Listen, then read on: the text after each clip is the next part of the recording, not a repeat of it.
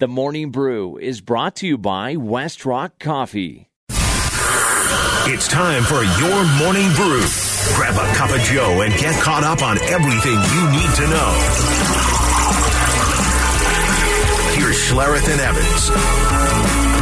Well, the uh, Nuggets playing without Nikola Jokic hamstring and Michael Porter Jr. This is a um, this, this is a very uh, tragic story as his brother Coban Porter, who's a uh, basketball player uh, for the University of Denver. He's out right now with a, uh, an injury, but he was involved in a, a, car accident, and he's being charged. Coban Porter is being charged with um, reckless driving, vehicular uh, manslaughter, as there was a fatality involved in the uh, in the accident. And so Michael Porter Jr. did not play last night. Nikola Jokic out as well. Still, though, the Nuggets had a chance to uh, win this game as uh, Jamal Murray missed a shot at the buzzer to try to force the game into overtime. We communicate a lot more than we do after loss after lot, this loss. So it was uh, all constructive, um, all positive, and um, we held each other accountable. And uh, it was great to see. You know, not many teams can, can can do that. So I think we all owned it, and um, we'll be better. Yeah, it was going to end at some point. Nine game winning streak overall, uh, 16 in a row at home. Uh, but yeah, this is when you kind of kick yourself a little bit because had they made some free throws, they probably win this game going away as the uh, Nuggets were 17 of 33, 51% from the uh, not so charitable charity stripe. Yeah, I mean you got to I mean you got to knock those down. I mean how many you need to knock down? You, 20 you hit 25 of them, right? You hit 26, 27. Got to hit your free throws. There's no question about that. So uh, disappointing, but it was a great streak, a great win. Um, I mean, a great winning streak, and uh, obviously you can you, you, roll that back, and then you always look at Nikola like where how bad is that hamstring? Where is he at? Because you know as well as I do. I mean, that's that's the uh, two time, soon to be three time reigning MVP.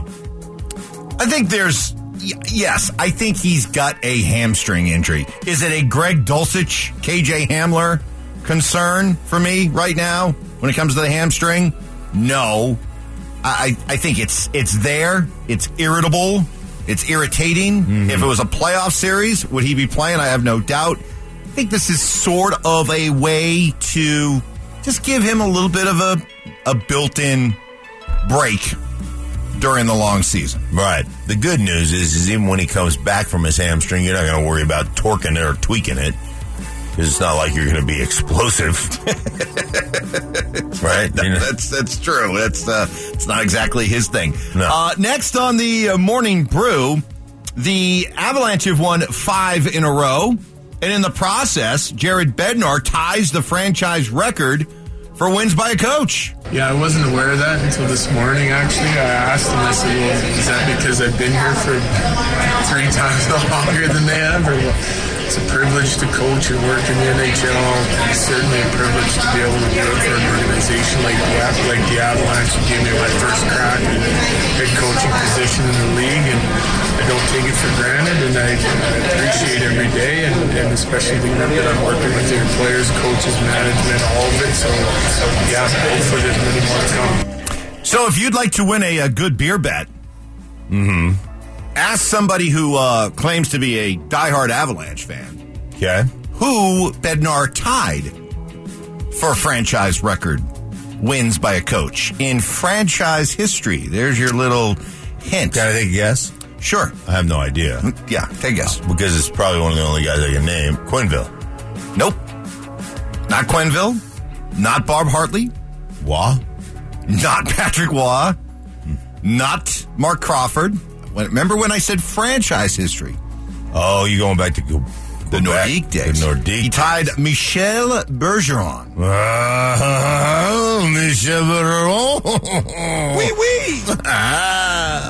Next on the Morning Brew, Jerry Rosburg throwing his uh, hat into the Broncos coaching ring. I have a strong belief in a certain style of football. That, that's the style of football I like. I like to see us run the ball. I see. I like to see us play physical run defense and reject the run. And I like to see us be patient. I like to see us hit big plays and get the ball in your playmakers' hands. And we were kind of on the road to that last week on offense.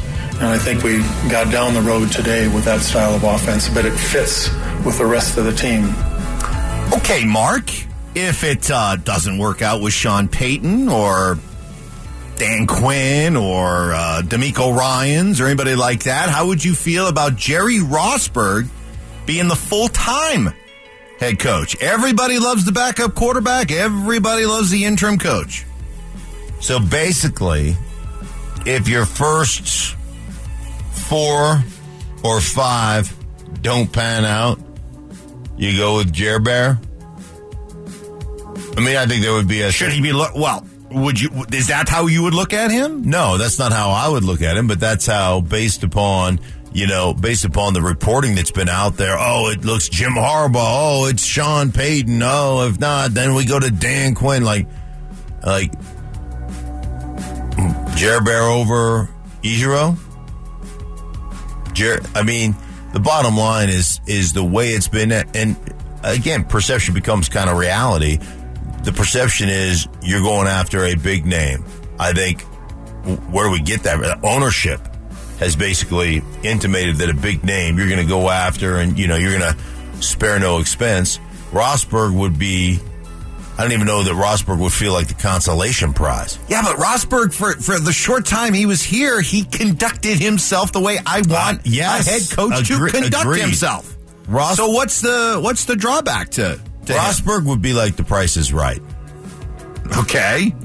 You know how you, they get the first four contestants up, you know, and and the guy calls, "Come on down," you know, and you and Jerry Rosburg, he's the first one he calls, "Come on down," and then he stands through two showcase showdowns and everything else. He He's always there. He never actually gets on stage. That's true. He- He's the guy that's there all show long. all show long. Every bid is just like, what are you doing? uh, I'll take, uh, you know, that that high is a thousand. He goes a thousand. I'll take a thousand, and he's the last one. Okay, Jerry, go. Uh, nine ninety nine.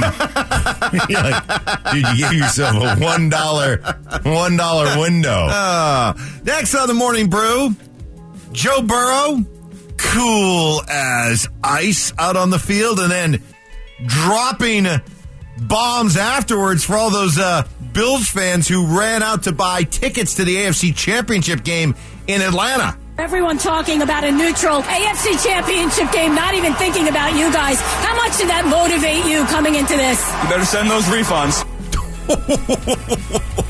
You got, you gotta love him. I I know that we sometimes roll our eyes Uh-huh. when athletes and teams create these these chips on their shoulder. Like, come on, man, really? Like, you know, you're you're the defending Stanley Cup champions. How are you talking about being disrespected? Come on now, right? Right. But it's clear they use that. They him. use that as motivation. It's, it's funny how you put the blinders on too as an athlete. You look at that and say that's just wrong. Do you think like you're going to play in the AFC Championship game in Kansas City? You think the bus is going to pull up and they're not going to have a hotel room for you guys? Like those have already been booked. You realize that, right? And you think that hey, this, the Bengals are going, hey guys, guess what? We never actually reserved a play, and so we're going to bus to Kansas City. Like you think that's what's going? Like, yeah, come on, you guys got rooms, you got all that stuff's already been taken care of. That's the NFL, you know, basically taking care of all their stuff. But yes, athletes use that stuff. There's no question; it becomes bulletin board material. That'll do it for the uh, morning brew. Bring that to you each and every morning at six thirty.